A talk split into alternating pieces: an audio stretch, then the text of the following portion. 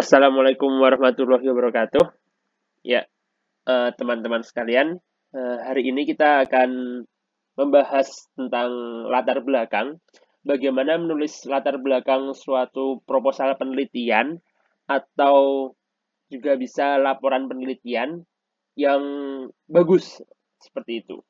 Nah, pertama kita mulai dari kontennya konten dari latar belakang yang bagus itu setidaknya paling tidak ada dua. Ada urgensi dan ada solusi saat ini. Kemudian kalau e, bisa, karena beberapa judul tidak bisa ya, e, kalau topikmu bisa ditambahi tentang potensi yang ada, kemudian yang keempat diberi penutup sebagai transisi menuju sebab berikutnya. Jadi dari segi konten ada dua harus dan dua opsional, yaitu yang pertama urgensi harus, kemudian yang kedua solusi saat ini, kemudian yang ketiga potensi, yang keempat adalah penutup. Kita mulai bahas dari urgensi. Urgensi itu menjelaskan kenapa topik yang kamu angkat itu penting. Jadi kita dramatisir. Kenapa kok proposal kita harus lolos? penelitian kita harus dikerjakan. Kemudian yang kedua, ada solusi saat ini. Nah, untuk solusi saat ini, kadang-kadang penelitian tertentu menjadi penelitian terdahulu. Nah, jadi penelitian-penelitian yang misal topiknya fisika dasar, biologi dasar, bisa solusi saat ini diganti menjadi penelitian terdahulu. Atau bisa juga kalau penelitian-penelitian yang membuat alat ya alat-alat yang saat ini digunakan untuk menyelesaikan urgensi tadi gitu. Adanya apa sih gitu. Nah, ini bisa juga disebut dengan menjelaskan kondisi status quo atau keadaan saat ini. Kemudian yang ketiga, poin yang ketiga kontennya adalah adanya potensi. Potensi ini menjelaskan usulan yang kamu angkat itu bisa kok kemungkinan menyelesaikan masalah. Ini kalau proposal ya. Kemungkinan bisa kok menyelesaikan masalah gitu. Atau ada potensi dari segi kebudayaan atau ekonomi itu. Jadi uh, ada sesuatu yang mendorong kenapa ide kamu ini diangkat. Tapi bukan dari sisi urgensi, akan tapi dari sisi potensi, kemampuan internal dari idemu gitu. Sedangkan urgensi lebih ke arah kebutuhan dari permasalahan itu sendiri. Contoh nih contoh, kalau misal uh, urgensi tadi banyak orang yang diabetes. Nah, kemudian potensi suatu buah ini mengandung zat apa? Itu potensinya. Atau misal urgensinya banyak kematian akibat apa gitu. Kemudian potensinya uh, perkembangan teknologi uh, mikrokontroler sehingga bisa mendeteksi ini dan ini begitu. Kemudian yang keempat adalah penutup di mana paragraf yang menutup latar belakang dan ini seperti bungkus dari tiga poin yang sebelumnya tadi dibungkus menjadi ditekankan kenapa kok proposal kalian harus lolos atau penelitian kalian layak sebagai penelitian yang wow. Itu konten dari latar belakang. Kemudian kita membahas apa sih tujuan dari latar belakang itu harus seperti apa gitu. Nah, tujuan dari menulis latar belakang itu adalah yang pertama menunjukkan pentingnya karya penelitianmu atau menunjukkan pentingnya proposalmu. Jadi harus sugestif bahwasannya karyamu ini penting kayak gitu.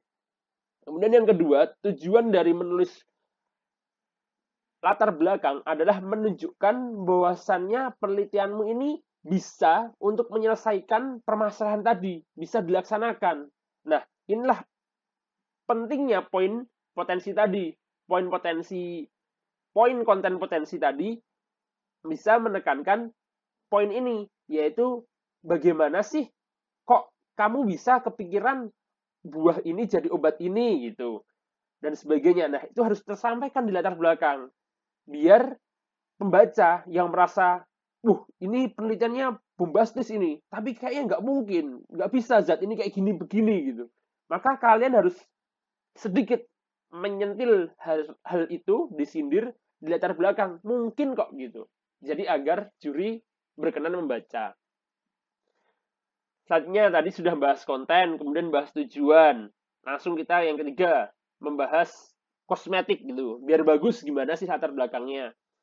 Yang pertama, gunakan banyak kutipan.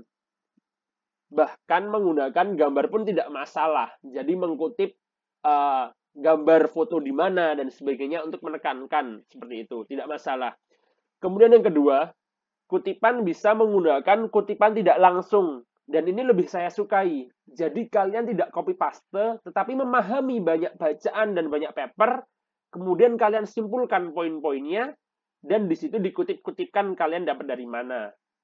Kemudian yang ketiga, agar bisa nampak banyak bacaannya gitu, hampir sama kayak poin kedua tadi, gunakan kalimat yang tidak langsung dan dalam satu kalimat itu bisa banyak kutipan. Contohnya gimana? Uh, contohnya nanti akan kita bahas di bagian contoh gitu kan. Nah, sekarang kita loncat ke bagian contoh latar belakang ya. Udah selesai teorinya, itu tadi. Nah, bagian contoh latar belakang. Ini ada salah satu karya, nanti ada dua karya yang akan kita bahas. Pertama, ini topiknya tentang kecerdasan buatan untuk mendeteksi COVID gitu. Pertama kita bahas poin urgensi. Ini karya sebelum di makeover ya, awalnya karyanya seperti apa gitu. Di paragraf yang pertama, dia kalimatnya seperti ini.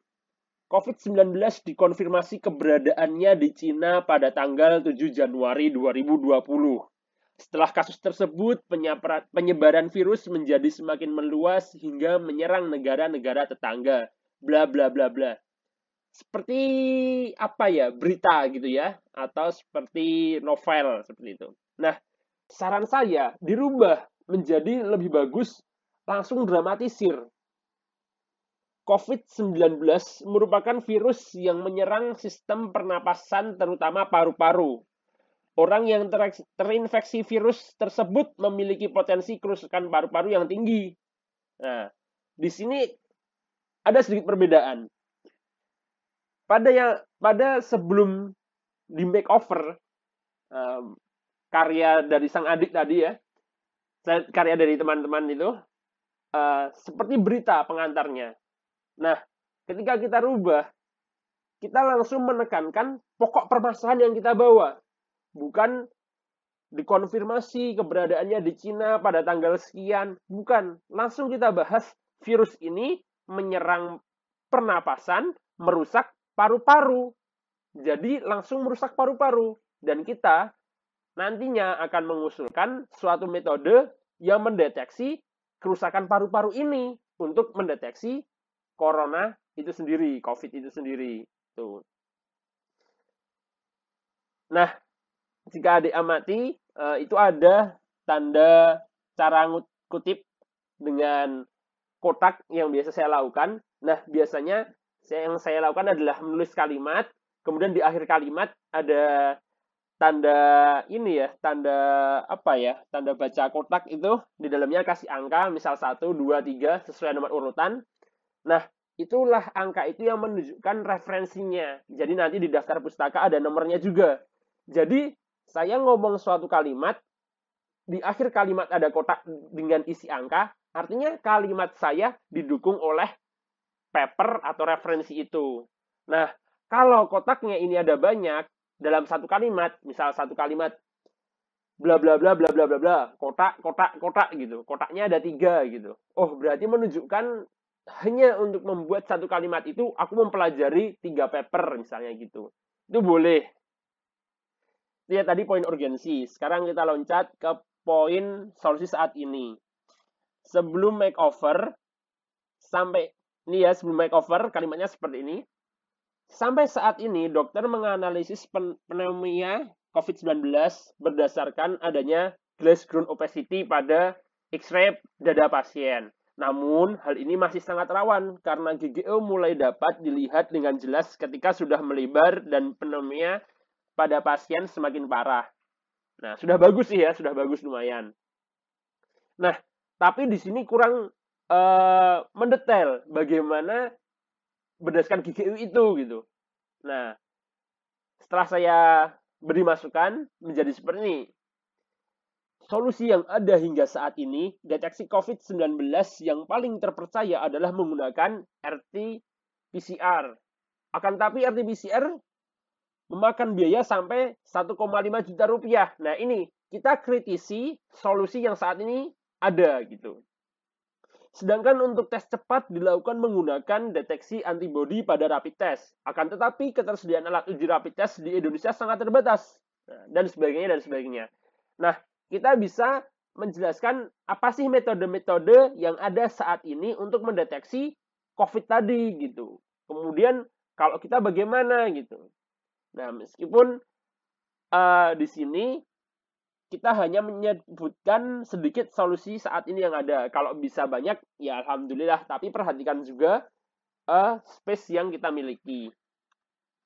Misalnya bagian potensi, nah ini ketika dilaporkan ke saya belum ada potensinya. Potensi penelitian kita diangkat gitu. Nah, maka ini setelah direvisi jadi ada. Di sisi lain, kemajuan teknologi pengolahan citra menggunakan salah satu algoritma deep learning, yaitu algoritma convolutional neural network, telah memungkinkan kecerdasan buatan untuk mendeteksi kanker. Kemudian kasih kotak, templokkan, pasangkan referensinya. Selain itu, jumlah rumah sakit di Indonesia sangat banyak yang memungkinkan banyaknya ketersediaan data latih untuk CNN. Nah, ini potensi lagi. Ya, gitu. Kemudian pada bagian penutup. Ini penutupnya sudah bagus. Berdasarkan keadaan tersebut, penulis melakukan inovasi dengan membuat kecerdasan bla bla bla bla bla bla yang memanfaatkan kemampuan komputer dalam belajar cepat dan teliti. Nah, ini bisa diubah menjadi oleh karena itu, peneliti mengusulkan penelitian pengembangan kecerdasan buatan Dekovia. Nah, di sini saya ganti juga judulnya, saya kasih nama yang unik gitu kan. The ya, The ya gitu ya mungkin ya. The ya. Nah, untuk membantu deteksi dini COVID-19 berbasis deep learning. Ini satu contoh. Kita lanjut ke contoh berikutnya. Kita ada dua contoh. Ini yang kedua penelitian tentang kontrol banjir sebelum makeover nih latar belakang dia sama kayak yang tadi mirip-mirip. Indonesia merupakan negara dengan curah hujan yang tinggi. Musim penghujan dapat berlangsung lebih dari empat bulan dalam kurun waktu satu tahun. Ya ini bagus, bener. Tapi kayak cerita. Lebih keren lagi kalau kita buat langsung to the point masalahnya.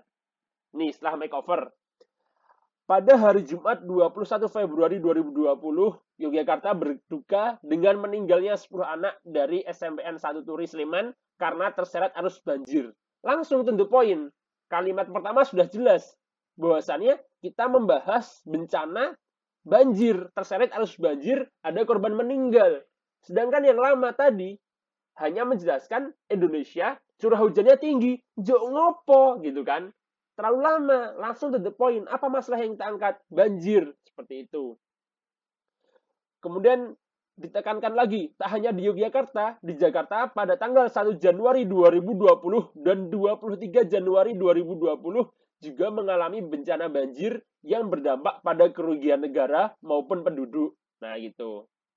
Itu urgensinya penting. Jadi ada masalah banjir yang harus diselesaikan. Masalahnya itu bukan curah hujan yang tinggi. Masalahnya adalah curah hujan yang tinggi menyebabkan banjir. Jadi tunggu poin urgensinya apa? Banjir. Seperti itu. Kemudian saatnya solusi saat ini. Solusi saat ini, nah adiknya uh, waktu mengirim ke saya belum ada. Nah, kita garap, kita godok jadi seperti ini solusinya. Kondisi sungai di Provinsi Yogyakarta, terutama daerah Bantul yang rawan akan kondisi banjir, masih kekurangan sistem peringatan dini dan dalam jumlah terbatas. Kayak gitu. Dibahas, solusi sudah ada. Solusinya apa saat ini yang sudah ada? Ternyata solusinya adalah tadi mungkin ada peringatan dini gitu. Hal tersebut membuat warga yang berada di sekitar sungai terancam terkena banjir tanpa terdapat peringatan dan tidak sempat mengevakuasikan barang-barang yang dibutuhkan untuk mengungsi. Nah, evaluasinya apa? Tadi keterbatasan uh, jumlah misalnya atau sistemnya kurang handal dan sebagainya bisa dimasukkan. Nah, kemudian potensinya apa? Dari solusi kita. Nah, dia waktu membuat pertama juga belum ada, Kemudian setelah kita godok, kita makeover, jadi ini. Selain itu, kapasitas, sungai di Sleman yang masih cukup untuk menahan sementara air tidak terbendung sehingga air langsung menuju Bantul dengan volume yang besar. Hal tersebut menunjukkan pentingnya pembagian beban air agar tidak langsung semuanya dibuang di Bantul.